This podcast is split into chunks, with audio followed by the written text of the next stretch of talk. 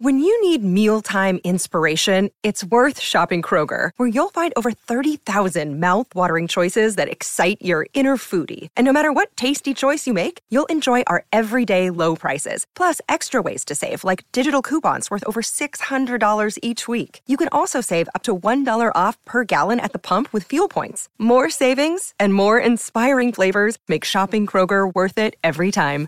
Kroger, fresh for everyone. Fuel restrictions apply. How would you like to ramp up your club's game day atmosphere? Big Screen Video is giving 10 lucky sports clubs the chance to win a $10,000 grant towards their own digital scoreboard. Register now at iCanWin.com.au slash BSV. We acknowledge the Kaurna people, the traditional owners of the land the upcoming game is played on, and pay our respects to elders past, present, and emerging. Welcome to the 2021 AFL Premiership season on AFL Nation. Curls it into the pocket. Cameron wants it. Cameron gets it. To Selwood, standing start, lashed the ball toward the goal.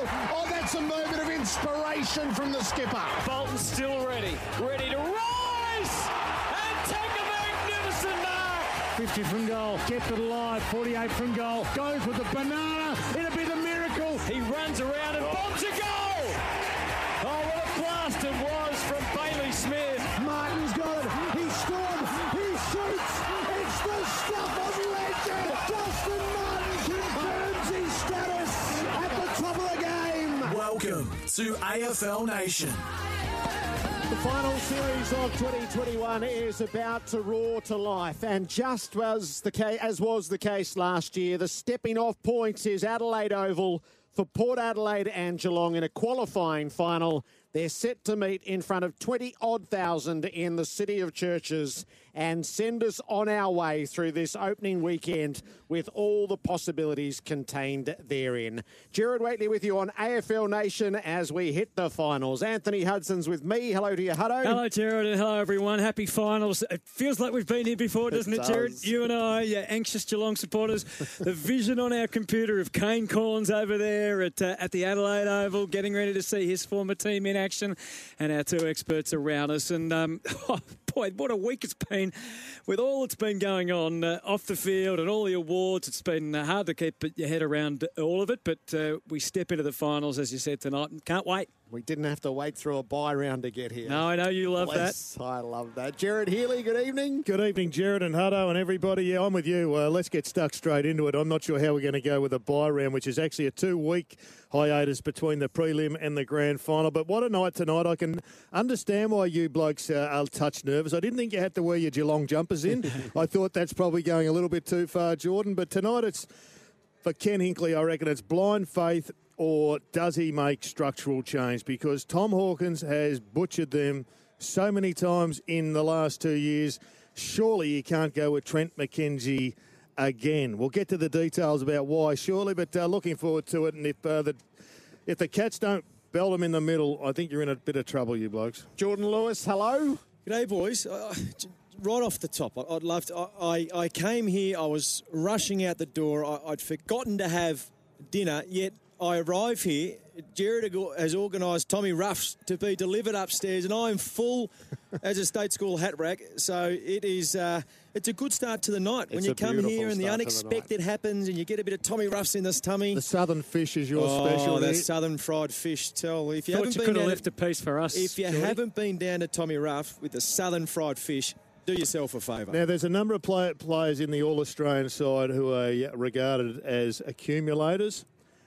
Well, when the fish and chips is around, Jordan Lewis is one of the all time great accumulators. I, I think there's certain foods in life that you, you're immune to, and I, I could eat fish and chips until there was nothing left and, and not feel terribly full. But um, you're right. The, on another note, the finals is On upon us, note. and uh, I'm full. I'm ready to go. I this is this is what you play for. There's there's eight sides that get forgotten about. There's eight sides that have um, played consistently enough and well enough to, to qualify for the finals. But it is an even slate. No matter where you finish on the table, it is an even slate.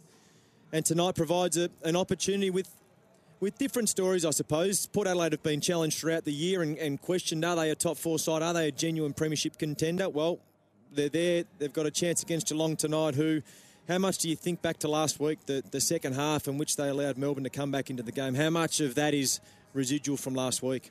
Where we'd all like to be is with Kane Cornes in the broadcast box at Adelaide Oval. Kane, good evening to you. Good evening, Gerard, and uh, good evening to the guys back there. Yeah, magnificent night here in Adelaide. Could not get a better day, a better night for football. Very still. Sun's been out all day. The Oval looks absolutely magnificent. 20,000 fans will be here. It doesn't sound like a lot, but can guarantee you they'll be making a lot of noise. And both coaches under a fair amount of pressure, I reckon. Ken Hinkley, four and four in his finals career, hasn't made it to a grand final yet after two, two prelim finals. And and Chris Scott, well, is at the last roll of the dice with this squad, who is getting upwards of age, one of the oldest in the competition, and their recent record in finals despite making the grand final last year. So set up for an absolute beauty on Friday night footy. What's the mood in the town been, Kane? Last year it was 22,000, so it's only a whisker off where you were last year. Uh, it's been a bit flat, Gerard, just because of the grand final announcement. I, I think there's uh, a bit of resentment towards the government for not having a crack. Uh, I get the feeling the AFL may have even preferred to have the grand final here, and all they were really asking for was for 40,000.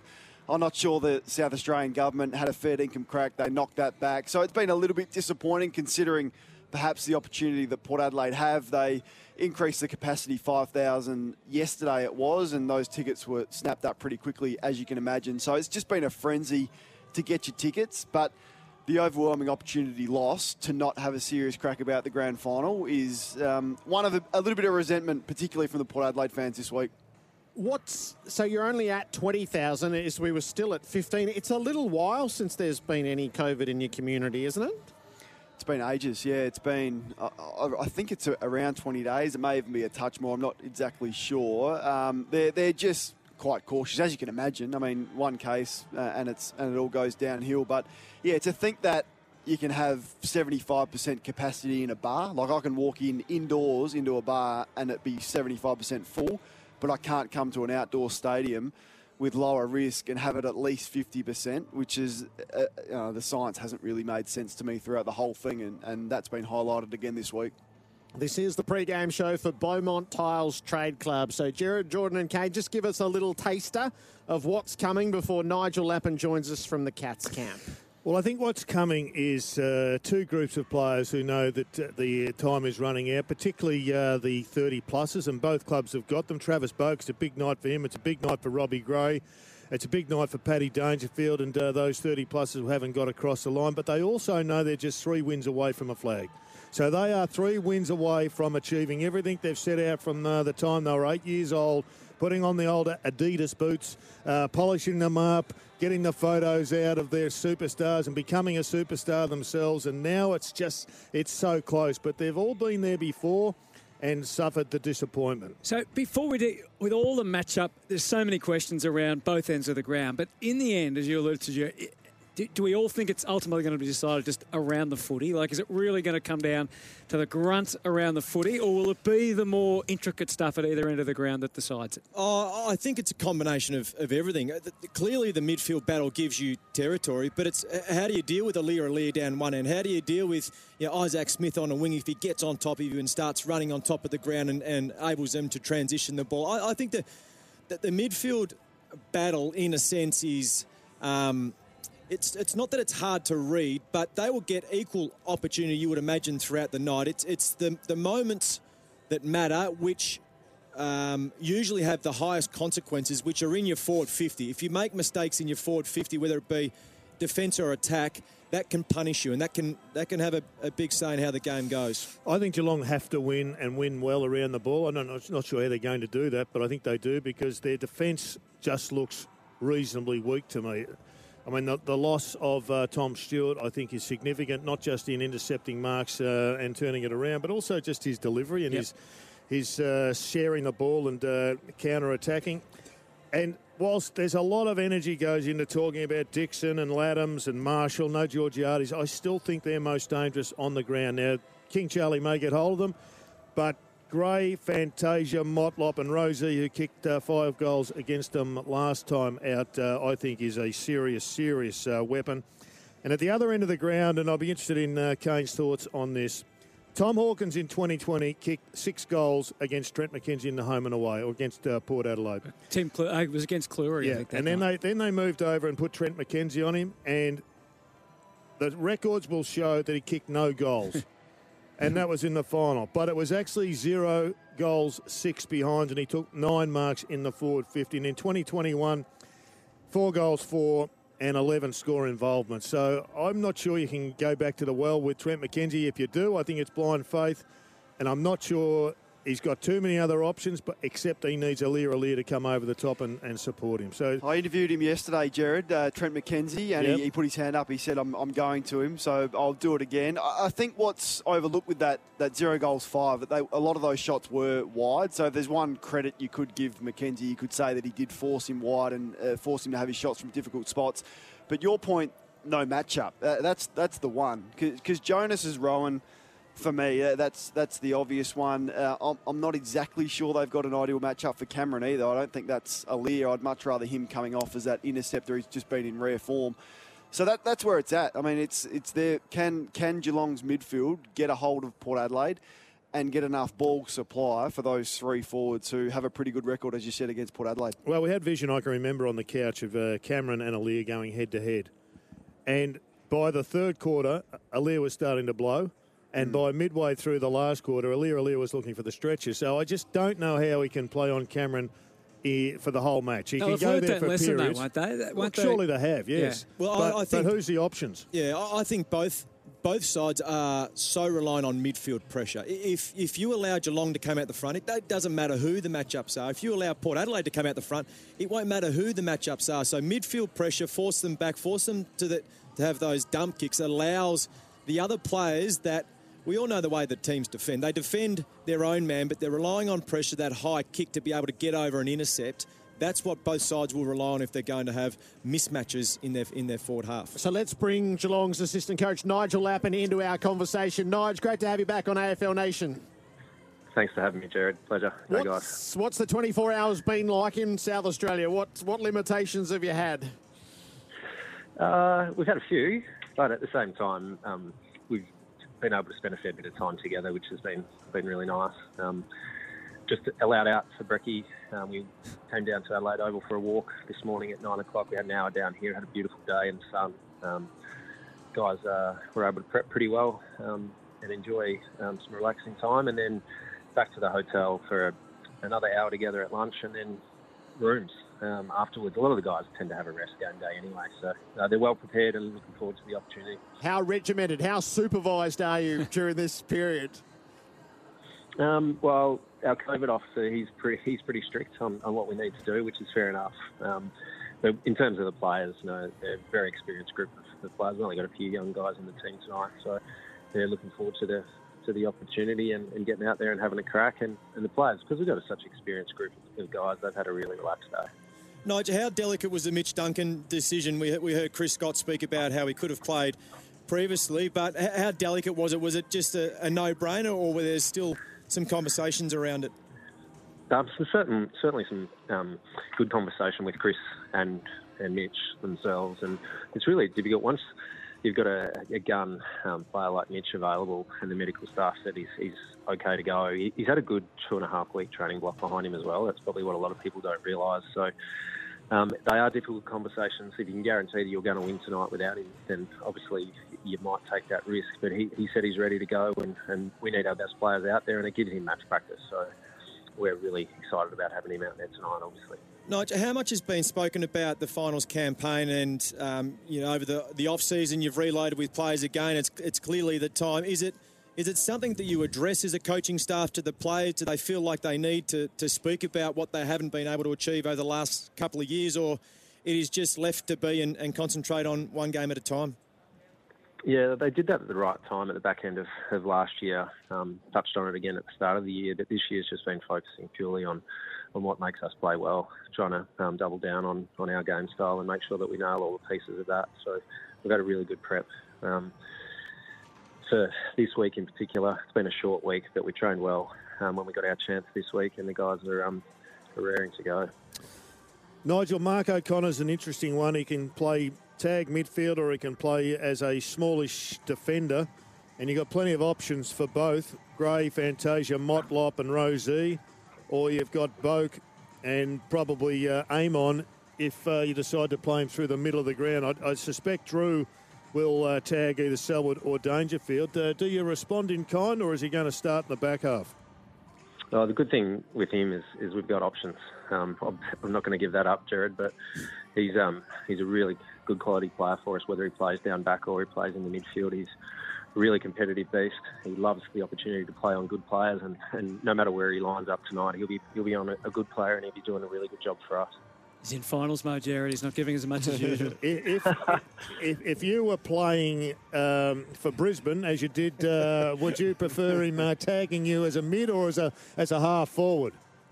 That's that's a good question. Um, neither. I don't Yeah. think he's. Uh, as I said, he's a wonderful player. He's, as I said, his mindset is second to none. Um, With that, he really looks forward to the challenge. When I know when the coaches go up to him and let him know that he's got a job, he gets really excited and he, he does the work that he needs to do on those players. Um, and as I said, he's a wonderful competitor and he's a pretty talented player in a lot of areas, and he's going to develop really well for us over the next. He's already in our leadership group, but over the next four or five years, he's going to be a wonderful player for us. Kane, he hasn't even got broken ribs and he's still not giving us anything.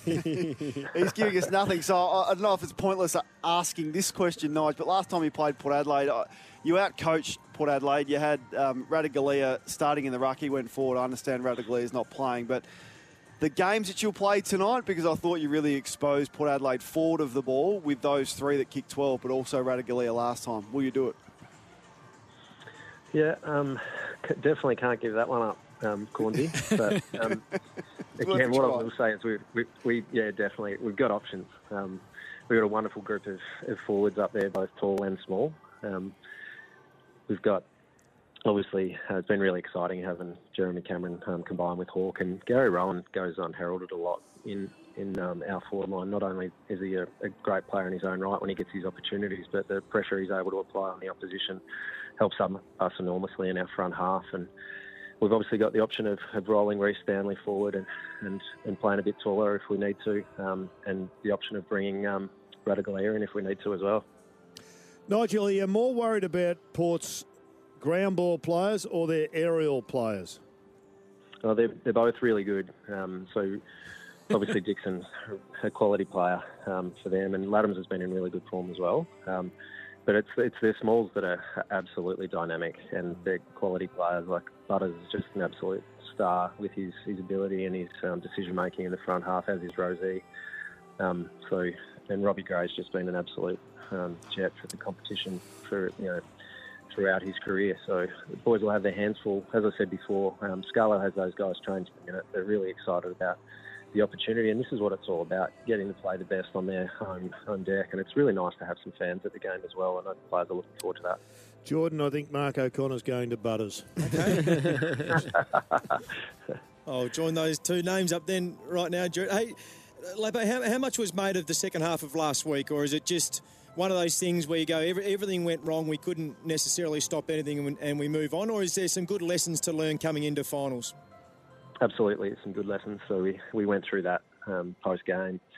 You know, it's hard to know in those situations. Like our fundamentals were were, were poor, but um, you know the psychology comes into that as well. So um, we've been able to address that. As I said, gives us an opportunity just to, to fine tune what we need to do um, in those situations in a final. Um, really good when you get to live it in those situations. And um, if we get in that situation tonight, we're really confident the guys will um, will handle it really well as they have for a long time. We we don't lose many close games here. Nigel, can I just ask you about the 300 gamer, Tom Hawkins, and just the mindset over the years and if that's changed and how he's been able to be so good in the back end of his career? Obviously, he's had the physical impediments with the back that he's got right. That's one key thing. But is there anything else Yep. that's led to him being so good as his normally career would be winding down? Yeah, so less responsibility in some respects around the, the footy club with the leadership commitments um, has really helped Tom um, relax away from the footy club and take a bit of the burden off off of him and feel like he has to carry um, him and Joel have to carry the team on their shoulders. Some extra leadership, you know, guys like Paddy um, brought in, and, and obviously as we just spoke about with Jez, has, has really helped him. He gets really excited um, playing with, with those type of players, but also with uh, with the younger guys as well. He's a real father figure for our um, footy club. He has a lot of functions at his house. He loves doing that stuff. Um, and as he's become a father, he's um, Leigh Matthews used to say this to us all the time as players. Like when you become a father, you just become a much more giving person. Um, and he uh, he's been a, a terrific contributor for us for a long time, and, and someone that we've been able to rely on consistently. Um, he's been a great performer, obviously, but he's been super durable as well, and we wish him well tonight. Usually, Gerard, when an ex-Brisbane Lion player tells a story about Leigh, they imitate his voice, but Nigel hasn't gone down that path. Not too much respect. Nigel, due in a meeting. Thanks for your time and good luck. Thanks, guys. Good Nigel you. Sorry. Levin, assistant coach out of Geelong. Could you feel the tension? Yeah. They- It's different. They both should be feeling the tension. These are the mm. two teams who came out of last year with the most to brood over. And one lived the preliminary final heartbreak loss on home turf against the team of the era, and you have a year to stew on it, and you have to plant your flag again on qualifying final night. The other's the the runner-up and the journey. So these are the two journeys that usually propel somebody back to it. Gerard, you misinterpreted me. I'm talking about you and Huddo. I can feel it. It's, it's, it's palpable in here, Jordan. But, but you're right. I mean, we interviewed him recently. He was more giving of, of some answers. Right now, there's hmm. a there's absolutely Yeah. a stealing. I was going to ask who should play Toby Greene tomorrow. would've- Maybe some of, yeah, some of the other games. Yeah, it's extraordinary. And Kane mentioned it before about Hawkins and the shots wide. That that has become a an issue for them in the last month of football. Their their their scores per inside 50, and, mm-hmm. and quite often they go to that to that wide kick, which you know is where the defender gives you some some space, and they're very hard to can you know to, to convert. I- I'd love to see them attack the goal square more often tonight. Really put the, the Port Adelaide defenders under pressure because that. But when Tom's on, Tom nails those goals. Yeah, but if he doesn't mark it and, and it comes to ground, there's not much room to rove those balls Hmm. because you've got the boundary line. If you hit the top of the goal square, and he's not going to get outmarked, so that ball is coming to ground, and then once the defender gets it, where they go next is just a dump kick outside Yep. forward 50. So you get those repeat entries at well. So I think that's that's probably the one flaw in their game over the last month, just their decision making going inside forward 50. He's got So I just wonder on that, Huddo, the, the Dangerfield factor as well, because Yeah. Drew, as you rightly highlighted, will will go to Dangerfield. They, they don't want to get burnt like they got burnt by Martin in the prelim final. That is one of Ken Hinkley's biggest coaching mistakes, I think, in the 10 years that he's been in the job, is to allow Dustin Martin to roam free. Now, it's tricky because of the role that he plays, and there's not an ideal matchup. So Drew will go to Dangerfield, but the surprise tactic. He, he's a master, Chris Scott. He's, he's coming up with something. And last time, as I said, he outcoached Ken Hinkley from the coach's box and they didn't have an answer. He may start forward. I just uh, get an indication for that reason that Jordan's highlighting their inefficiency going forward. How much time Dangerfield spends forward with Duncan back into the side and their midfield's pretty stacked. Uh, will be one for me to watch tonight at the ground level. So there are markers of the times, not the least fact that we're all sitting here in a studio together, and there's two finals in Launceston, but the biggest of all is Nick Hind. Yeah. Who hmm. Essendon lose because he's had a fateful trip to Altona Gate Shopping Centre, which subsequently has been ruled as a tier two site in the time that he was there, and thus he's not allowed to fly into Tasmania. I scratch my head when I hear players going to, to big shopping centres.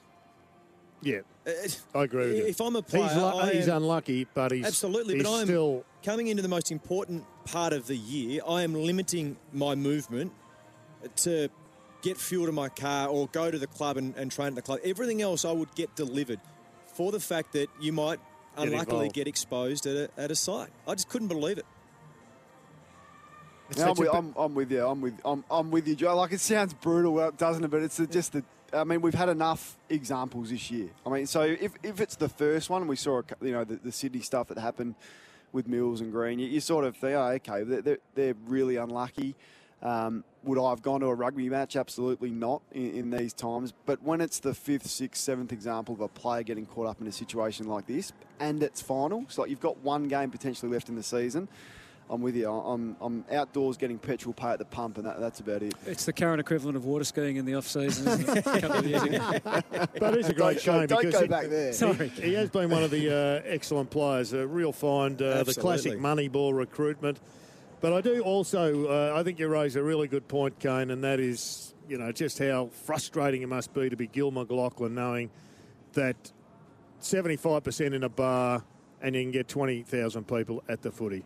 That to me is an overreach. But uh, our good friend uh, Nicola is. Uh, She's been overreaching for a lot. It was interesting listening to Chris Scott speak during the week. Too. There was a lot of things he wanted to say, I Mm. think, about uh, the frustrations, and he was trying to parlay it onto the AFL for them to say, but they don't want to say it because of what they're facing dealing with governments. Can I put the frighteners up here?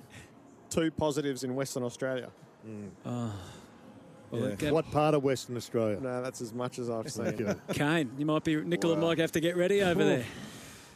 Wow. Well, all, all the official, all the AFL officials and media people left yesterday. Oh, no. they? That's right. Oh, no. they, start, they started there, so they'd be. All They would have got there this Melbourne morning or yesterday. That'd be day one of quarantine with 13 days to go for maybe nothing. Oh, I hadn't thought of that, Kane. That's brilliant. The all new Hyundai Tucson is here and it's loaded with comfort, driving, and safety technologies, meaning you can drive with total confidence. It's no wonder Tucson's been awarded Car Sales Best Midsize SUV Award for 2021. Test drive the all new Hyundai Tucson today. As Huddo alluded to, it's been one of the biggest, well, it has been the biggest week of the footy year. There's been stuff every day and every night. Carlton have bought themselves a place on the front end of that, there's the All Australian side to look through. The Hall of Fame inductees were announced. So there's all manner of material before we settle down and delve right into Port Adelaide and Geelong and set up the rest of this opening weekend of finals in this AFL season. It is second qualifying final night from Adelaide Oval. Port Adelaide hosting Geelong to start this 2021 final series. Our experts are in place for car sales. Sell your car in 24 hours with car sales instant offer. Gerard Healy, Kane Cornes is at the ground, and Jordan Lewis alongside Gerard Whateley and Anthony Hudson. The the biggest subject of the week has been Carlton, who who got there yesterday in the decision that they wanted to make. They sacked the coach David Teague and didn't do much else. Gerard Healy, how have you read with a, a lot of experience of these things throughout the year? How have you read how Carlton performed this week? Oh, I think this week is a bit like most of the other weeks. I think they uh, handled it poorly in its relationship to Teague. I think uh, one of the things in a footy club that makes footy clubs is ultimately you've got to have respect for your people. I mean, it is a people's business.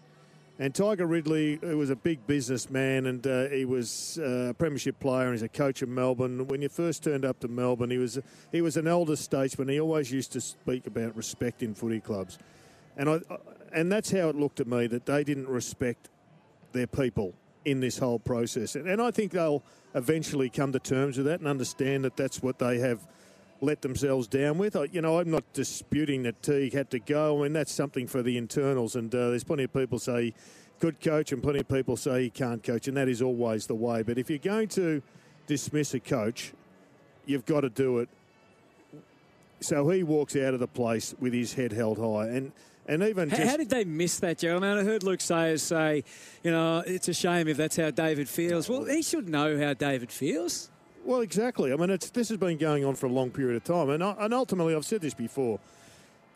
If you're going to dismiss the coach, he should have been dismissed four weeks ago and and given, uh, you know, a graceful exit. Not to have a process and a document that says 30% of people said this and 23% of people said that. David Teague has made a, a decent contribution to that club, both on and off the field. As a player, he's a best and fairest winner. As a coach, you know, he, he wasn't, he didn't achieve greatness as a coach, but I mean, he he he stepped up when they needed someone to step up. But they gave him an opportunity, and it wasn't a success. But to send him out the way they did, I thought was uh, the disappointment of the week. It's hard to, I find it hard to form any other view than when Luke Sayers commissioned the report on June 12, he knew that he was sacking David Teague. And it looks like this fancy review done to sack the coach.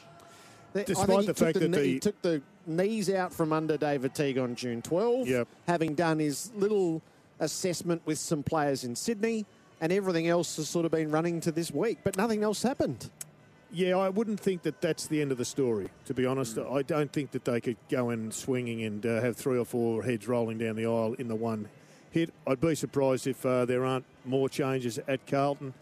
Um, but I think his biggest mistake was probably going to Sydney initially. I mean, preempting the review, and it was no surprise to me that they played poorly following that game. You're talking about uh, you go to Sydney the night before the game or two nights before the game, you're interviewing a coach about his performance. You're asking senior players about what you think the coach is up to. That's not the way you go about business. And I, I think that he's been around a footy club long enough now, Luke Sayers, to, to know that. But uh, it's the first time he's been in charge, and I think he's uh, had a poor start, and he needs to, you know, learn from this. Kane, you spoke with him this morning. What what were your impressions of the overall? Well, it was interesting that he would was willing to give up some information, but not give up other pieces of information, such as yes, I've spoken to Ross Lyon for 45 minutes, but he wouldn't answer who else had been spoken when uh, he wouldn't even answer if he'd spoken to Alastair Clarkson. So I, I was a little bit surprised by that. I, I, agree with everything that has just been said. However, the move to sack David Teague was the right one. Uh, they, they, weren't AFL standard. Carl, Carlton this year and, and Jordan would have done it, and we did it, and Gerard, you would have done it on your show, and, and everyone have highlighted they weren't at AFL standard. And this was from early March through until the end of the year where they had 19 consecutive goals kicked on them against Port Adelaide. So, of course, it was going to end this way. It is the right move to move on from David Teague. And the comparisons between Clarkson and Hardwick at the same stage are irrelevant because they were rebuilding. Carlton weren't. Their expectation with the list that they've had was to play finals. And he couldn't get them to defend. There was a lack of development. And they just weren't up to the level. Like some of the some of the clips were embarrassing, and that falls on the coach. But to your point, Gerard, you know what's happening with list management because.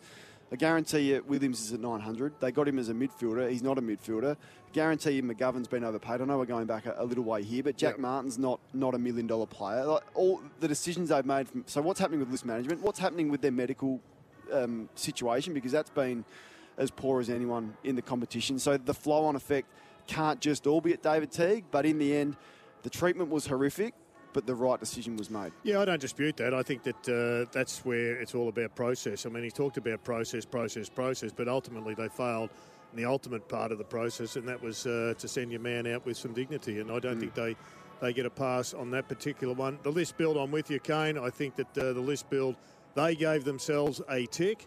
I think uh, that's a very questionable tick. I think there's been some serious mistakes made.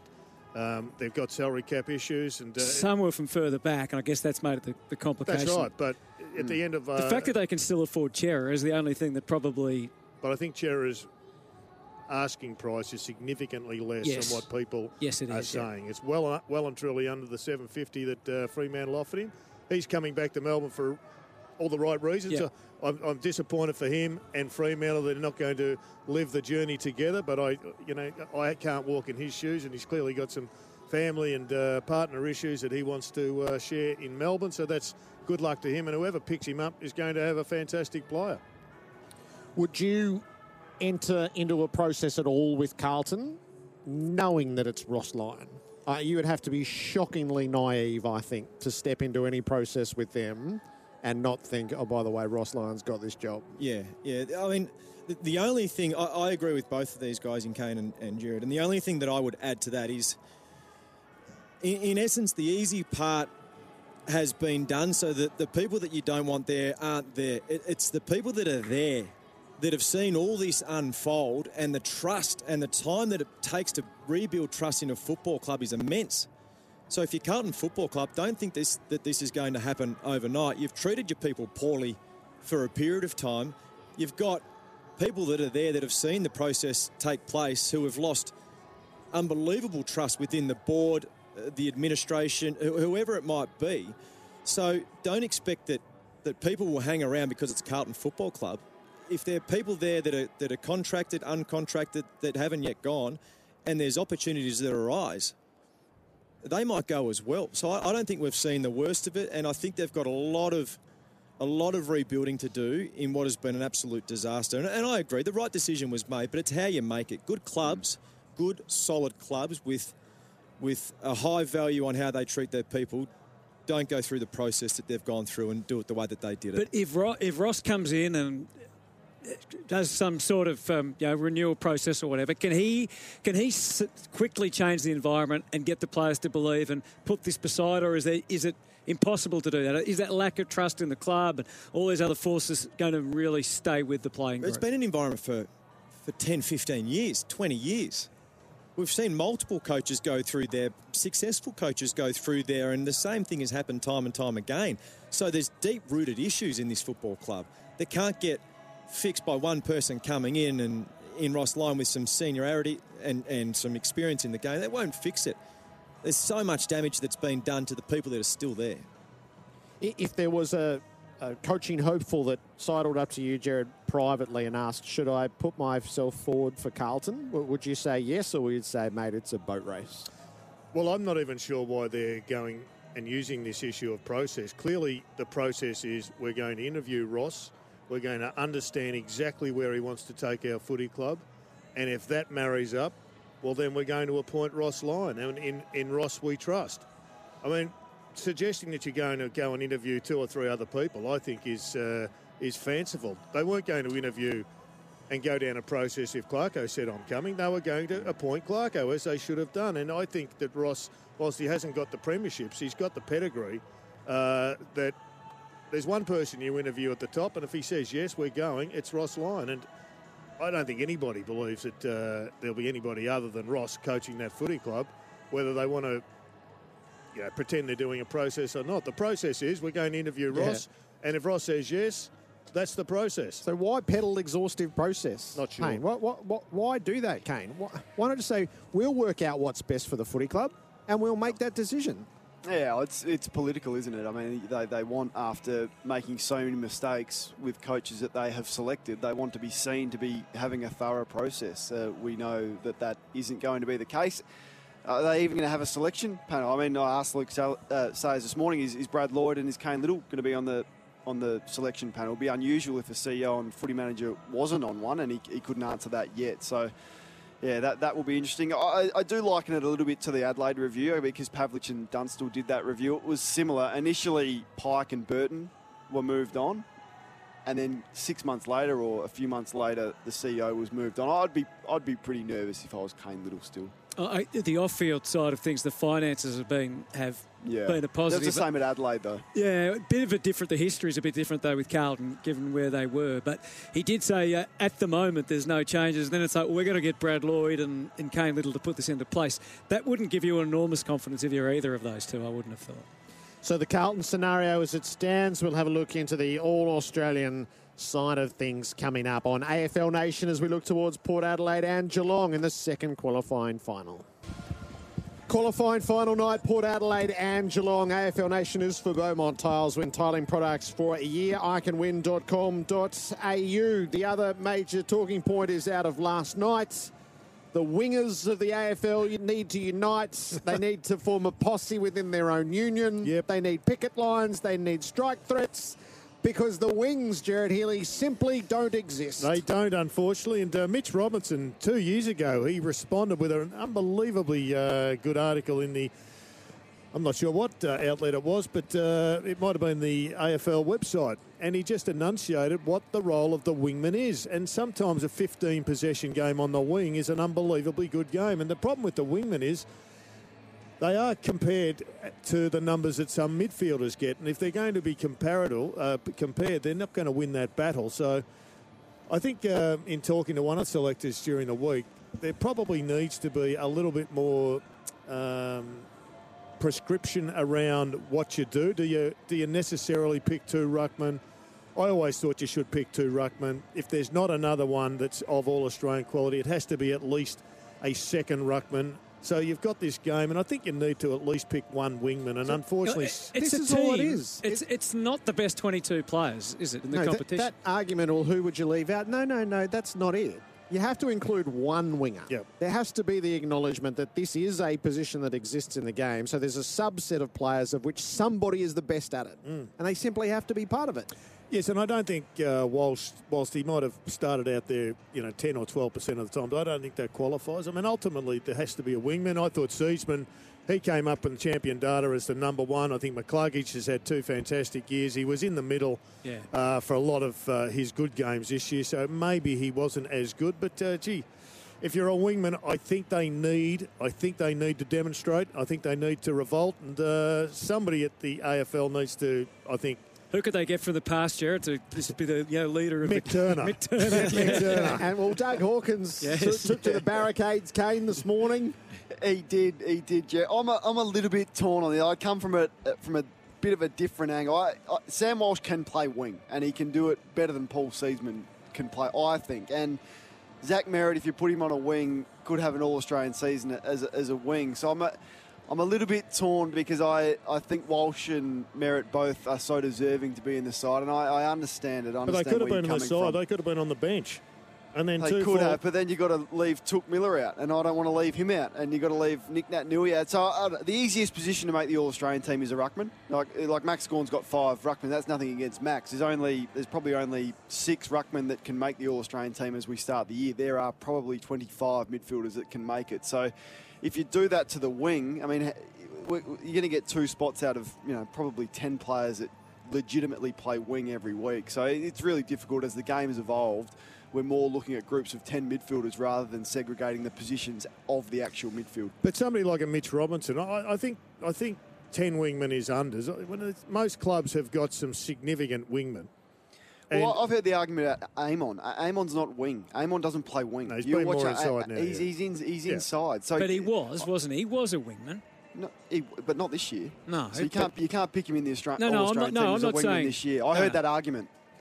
Yeah. Yeah. Um, so so who's played? Who's genuinely played wing? Uh, Brayshaw? Has, has Brayshaw had a good enough? No, he hasn't had a good enough year to make. it. There's not that many genuine wingmen. It's well, a, Langdon's it's a big played rotation. wing a lot, and Langdon is a wingman. I think he's been an outstanding player. I think Caesar's been outstanding. Well, as a wingman, yes. I mean, uh, Isaac Smith. Isaac Smith has had a fantastic year, and, and the trouble we get is we, we sort of compare their numbers and we feel they haven't had all Australian years because they don't dominate the voting. But half the time, all they're doing is running up and down the ground, stopping exit kicks. Jordan, you've played a little bit on the wing. Uh, you've seen the roles that they have played. It's almost impossible to have an all Australian year via what is seen in the media if you, the ball's not out there and all you're doing is blocking exits. A- Absolutely. Um, I think it's it's similar to the lockdown defender.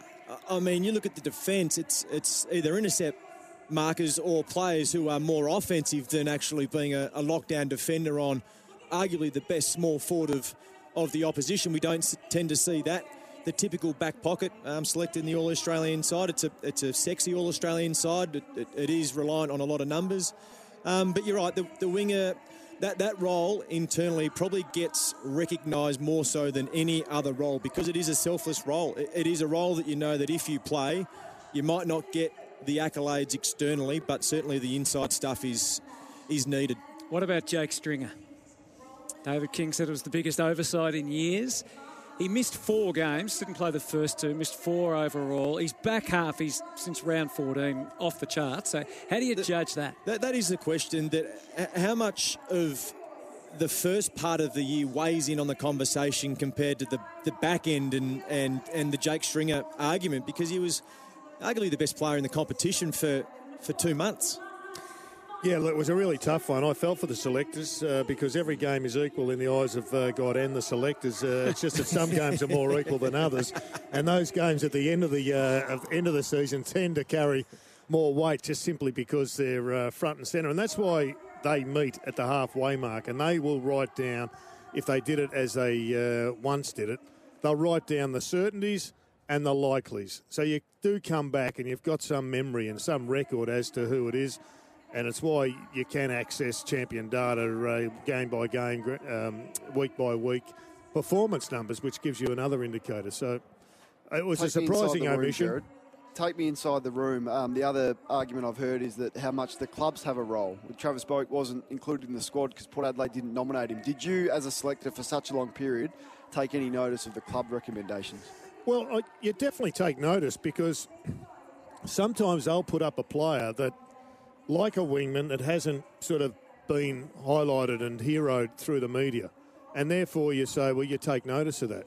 But there were a couple of times where players, and there was one really notable uh, inclusion, uh, got selected and, and the club didn't nominate him, and they weren't actually overly happy when he got named. Wow. But Who was that, uh?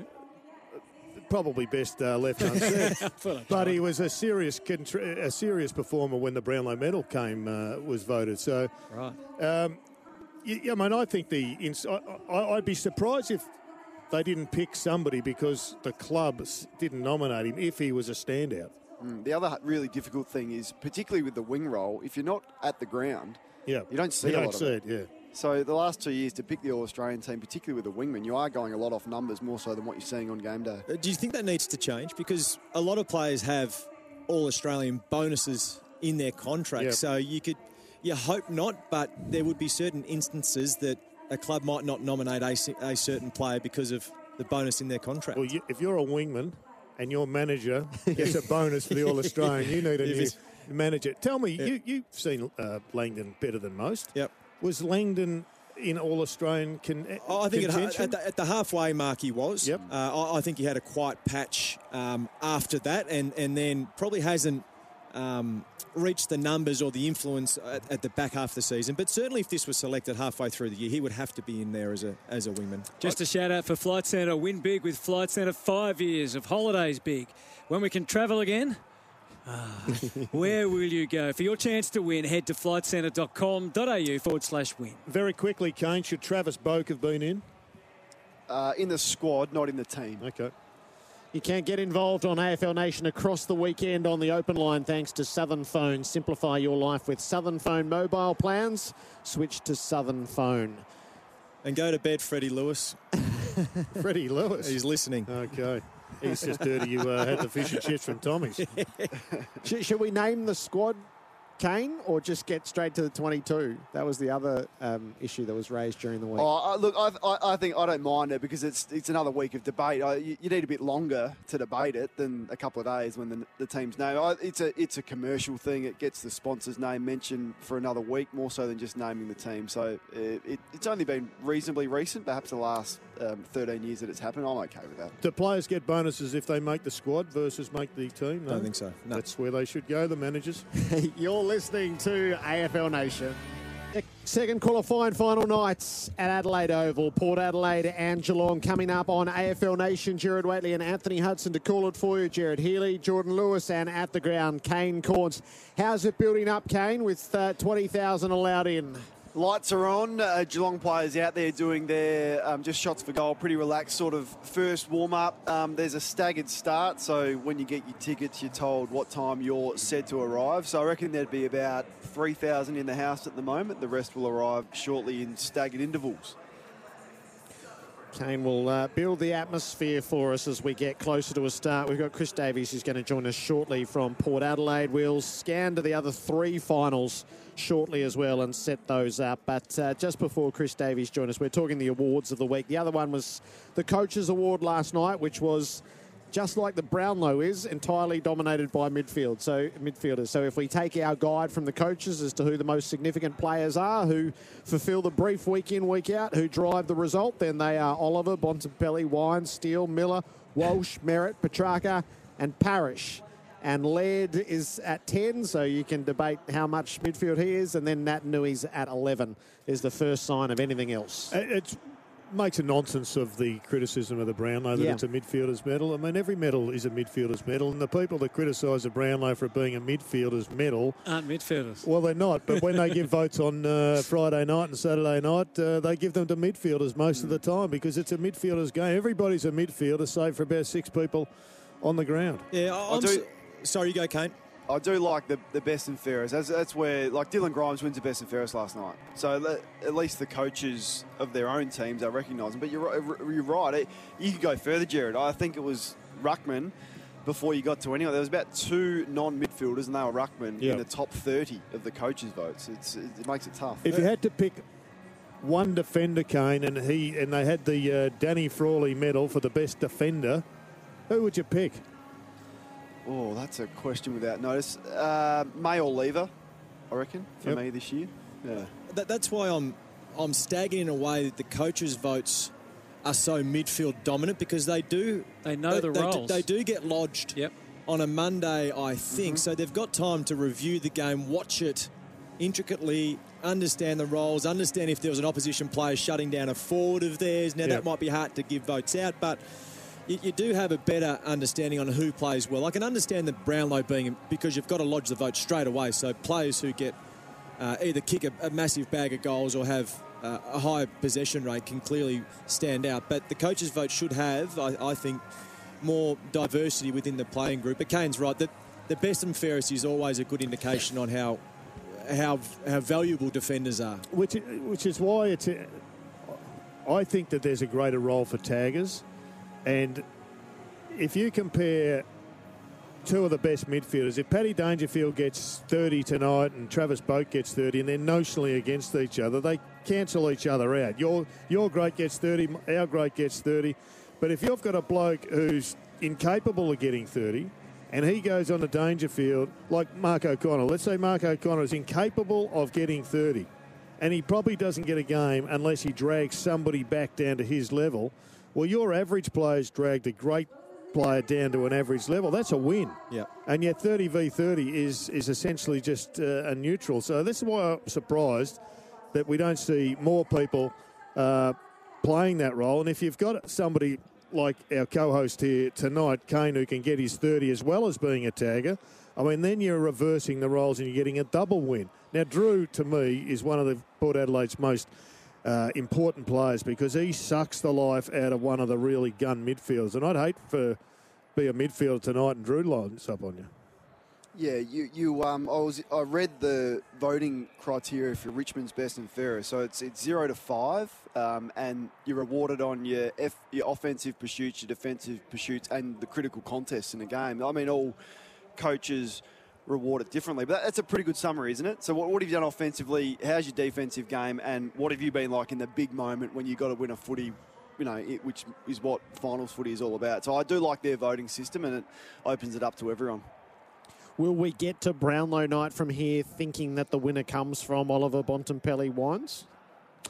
Uh, I'd be surprised if it's not one of those three. Yeah, well, it shouldn't change from here, should it, Gerard? It, it often does. That's right. Someone plays well in a final, and they're dramatic shorteners and the like. Who's Melbourne's most important player? Do you think? Most important for, um, for either them or for the opposition?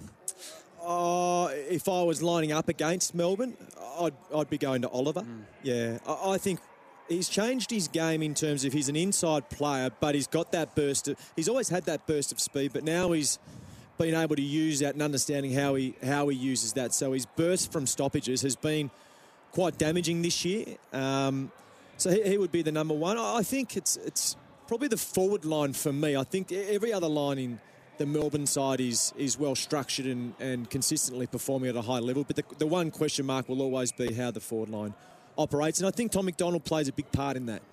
Getting back to your Brownlow, it'll be interesting. Bontempelli's votes in the in the back six to eight weeks will be mm. really interesting, won't they? He's going to have to have a big lead, isn't he? No, well, notionally, unless he. There's the odd year Sometimes where you someone still you just still grab a couple of votes somewhere that yeah. are completely unexpected, and no, that's enough. No such uh, specialty as momentum. I think with the uh, with the Brownlow, if you can just snag the two when you've only had an average game, well, that's a winner. But uh, I mean, Clayton Oliver, he had a quiet four or five week patch as Melbourne did, but he's flown home. It, uh, he's had a fantastic year.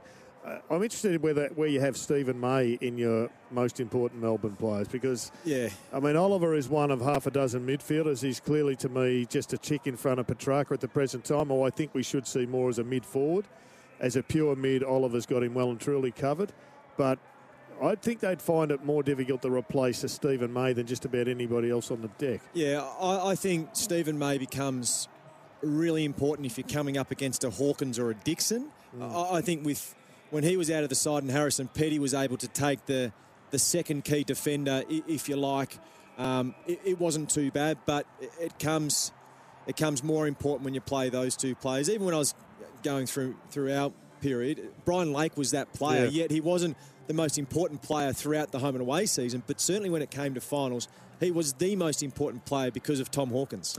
One of the all-time great Norm Smith medalists, medalists at 80 to 1 on the Thursday. Some things stick in the mind, don't they, Gerard? oh, it's just, a, just, it was a highlight. And uh, do you reckon we weren't cheering him on for another intercept? and so we're getting our first shots inside the rooms of uh, the Cats and Port Adelaide as they're going to open this final series once more. Um, the other. Uh, the awards of the week were the uh, was the Hall of Fame, where Debbie yep. Lee became the first female to be inducted, and uh, opens the way, opens the way for Yeah. another gender in the Hall of Fame, which has been ignored for too long. It was fantastic to listen to Debbie Lee's story. I've uh, run into her a couple of times and had no idea just uh, how much of a pioneer she was. So that was great to sit down and learn about uh, her role in bringing this game to where it's at at the present time. I was rapt to see Robbie Wiley get uh, nominated uh, because, I mean, people my age would uh, remember Robbie Wiley as a two-time uh, or, or as a couple of years at Richmond, won a flag, won a BNF. But he won eight best and fairest. I think he won six in his first year, uh, six in his first six years for Perth. He was a fantastic state of origin player. I think he kicked 10 goals three times in his first year. You interviewed him. I'm not sure if the story uh, got fully uh, uh, elaborated on, but uh, he was a fantastic player.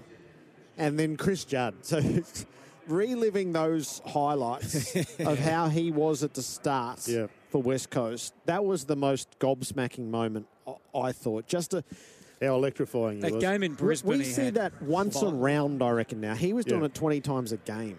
Mm. Yeah, Did you my- ever play on him, Kane? Yeah, I, it, he was.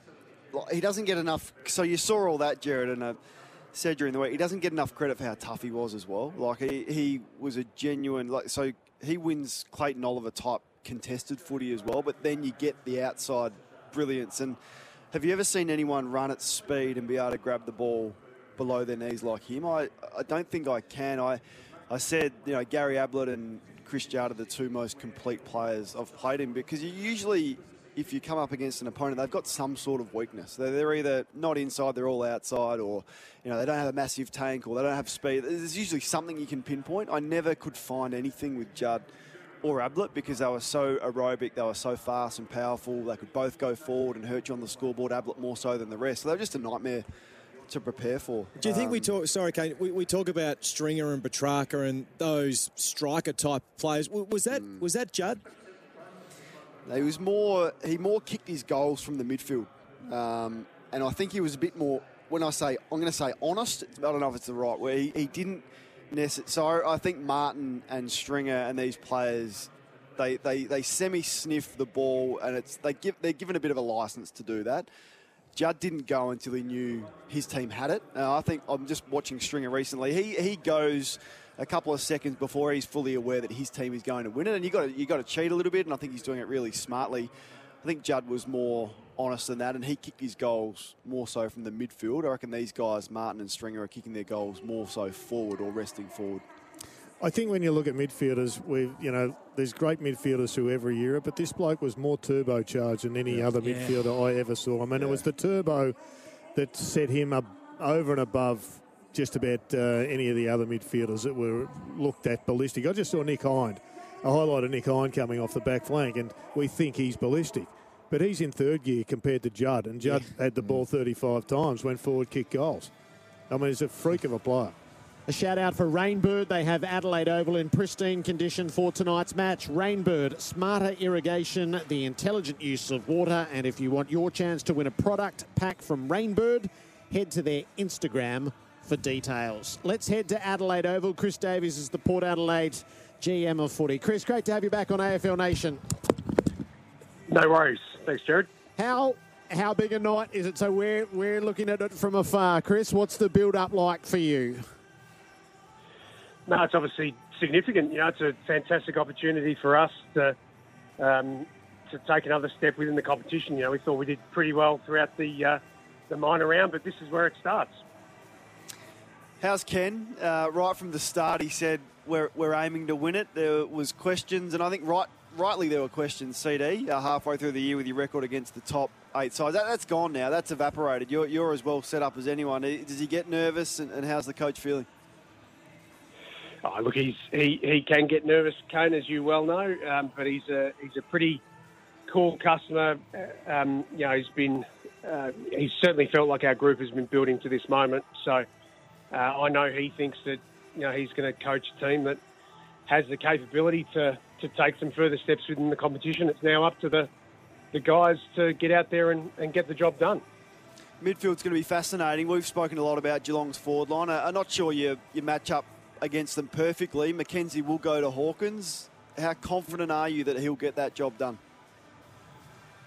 oh, we're, look, we're, we're confident that all of those guys, you know, as a as a back six, um, have got their work cut out for them, and we know that they're going to have to be good enough to get the job done. Obviously, you know, we, we also think that pressure up the ground is going to be equally as important. You know, I'm not sure that there's too many players in the competition who can cope with um, Geelong's forward line if, if the ball's coming in, um, you know, to our um, defensive area one on one with with our defensive group spread. So, you know, that's going to be part of the challenge that we've got today. It's something that, on the most part, we think we've done well, you know, for the majority of the year. But we certainly know that um, Geelong have some serious threats in their forward half.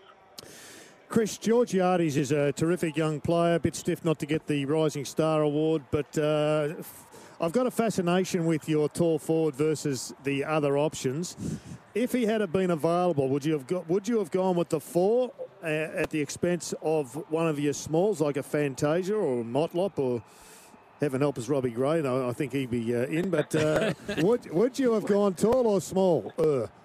That's a that's a very good question. I'd prefer not to contemplate Robbie out, but um, look, I, I, you know, would have would have definitely been a discussion. I know that you know the coaches, um, for all intents and purposes, throughout the middle of the year, almost fell into the the four taller players as much as anything because we had so many of our smaller players who were injured at the time. So that was out of necessity, and then we we got on a roll and started to play some reasonable footy. You know, when Georgiades is back, which would probably be, you know, he'll be available in some capacity next week. Mm. You know, we, we're lucky enough to have an SANFL game if, um, you know, if we're good enough to win tonight for him to play in. But um, it would have been a decision that they would have made, having to balance up the, the potential for us to, to play that second ruck, or, um, you know, I guess uh, Charlie to do that and potentially, you know, one of the other taller guys go out. But um, I guess it's a good problem to have. I think for tonight, you know, it's going to be really important for those small forwards to, to buzz around and get at Charlie and Todd's and, and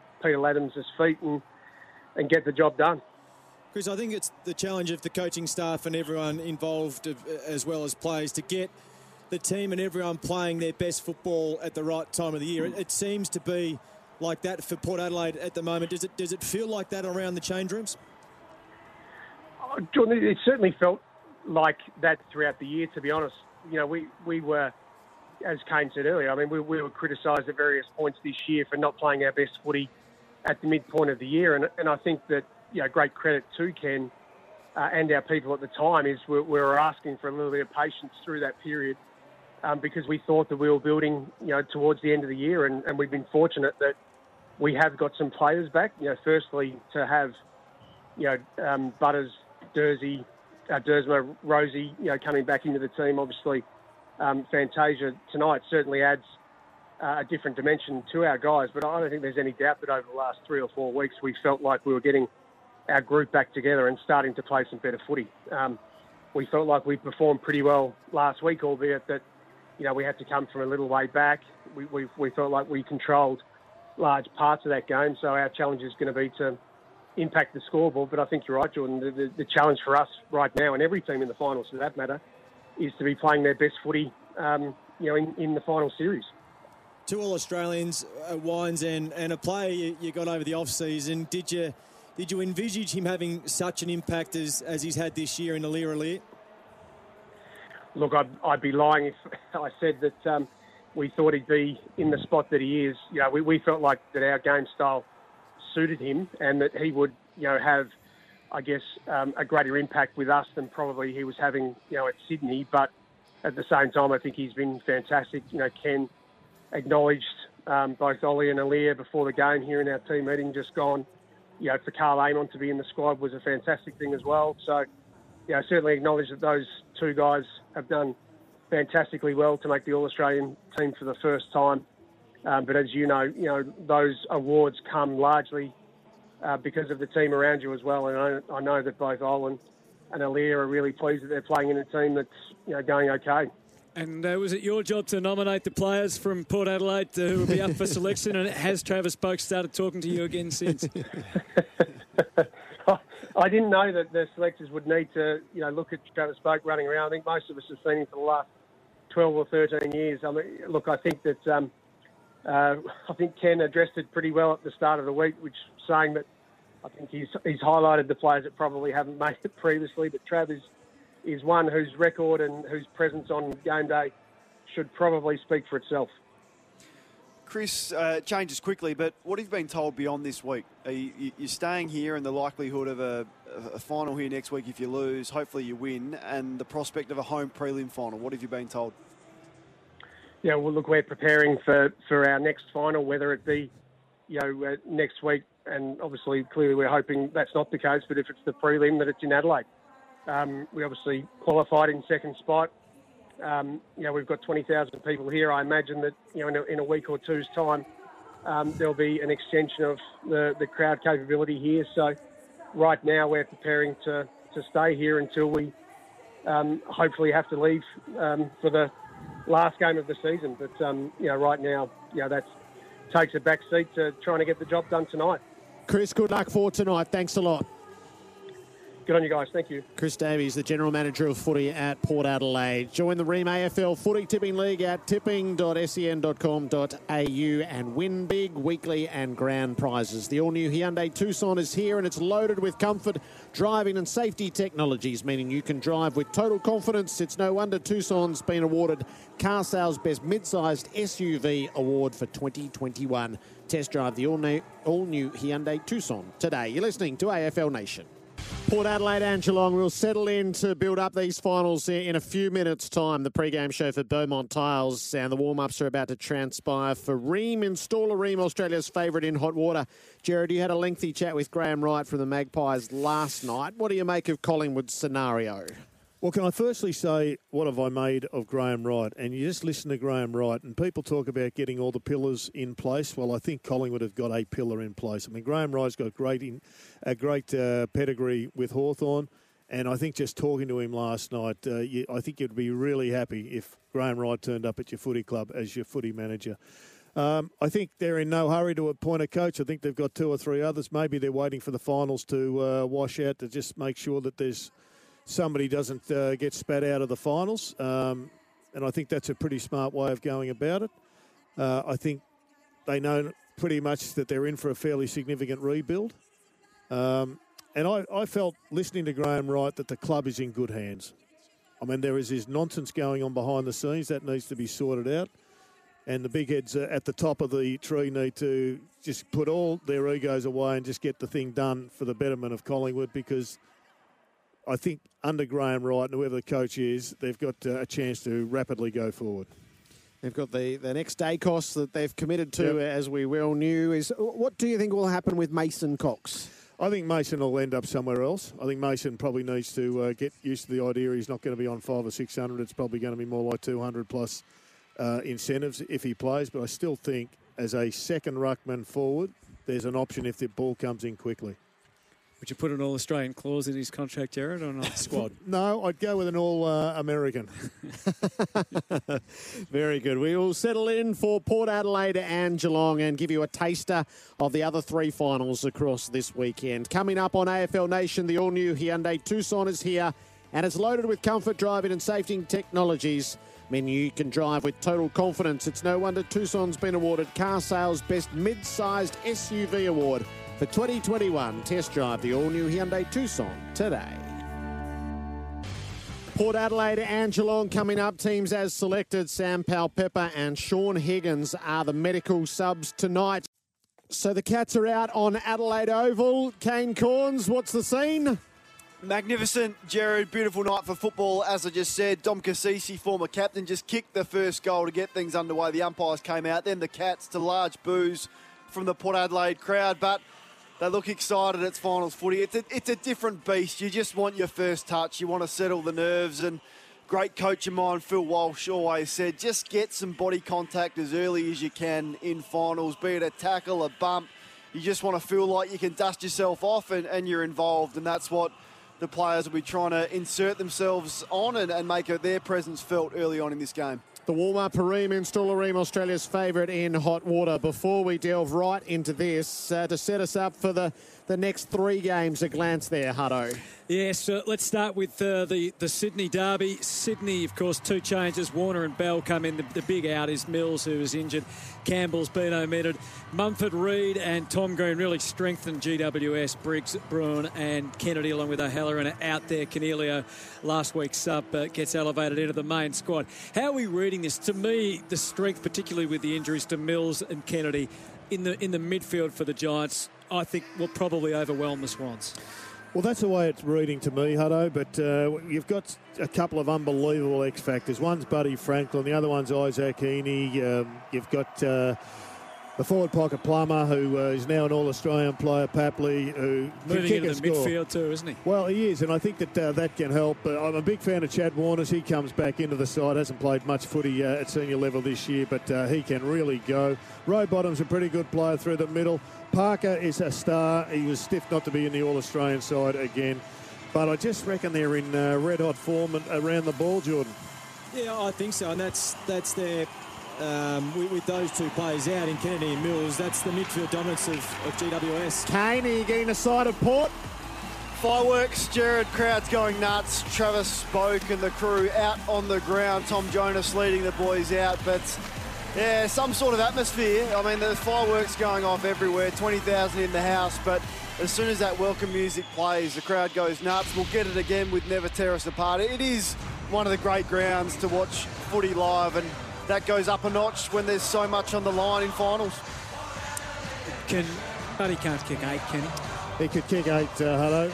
He could absolutely kick eight. Uh, down at your ground, you're on uh, call. You're on alert, I believe, if he's got five to half time. Sam Taylor looks like he can he can cope with Buddy to a degree, doesn't he? From what we've Yeah, seen.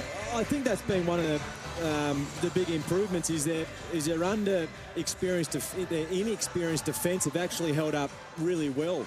Um, but it's a it's a massive task with, with Franklin and, and Heaney and, and Papley is the small forward to be able to contain all three. It, for the majority of the match is hard. I mean, it's, it's hard not to watch the screen and get goosebumps and um, with the Port Adelaide song and the crowd uh, getting involved. It, it- you're right, Kane. It is a, a magnificent ground to play and to watch footy. 15 minutes to the opening bounce. We'll get back to it in a moment. Saturday night, it's Melbourne and Brisbane. No change for Melbourne. Jordan likely to be the sub again. Harris Andrews and Mitch Robinson do return. Archie and Lester out injured, and Matheson likely to be the sub once again. I've got a question on Melbourne. They've won everything this week. They had the dramatic, emotional win at the end of last week. Is there the potential for a letdown on Saturday night?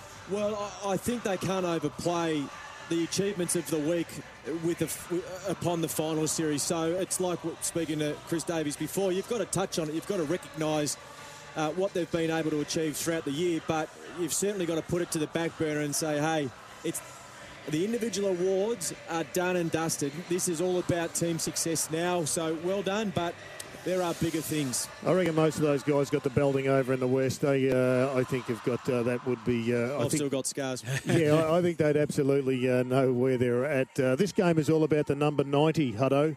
Put that in the memory bank, the number 90. Brisbane have won one game only this year if they haven't scored 90 plus, and Melbourne have conceded 90 plus just once this season. So if it's 90, it's a draw. Are they a chance, Kane, Brisbane? Can you make a case for them? They were up at half time yeah, pretty solidly when they met them last. They haven't really played any top eight teams, basically, have they, for the last uh, six or eight weeks?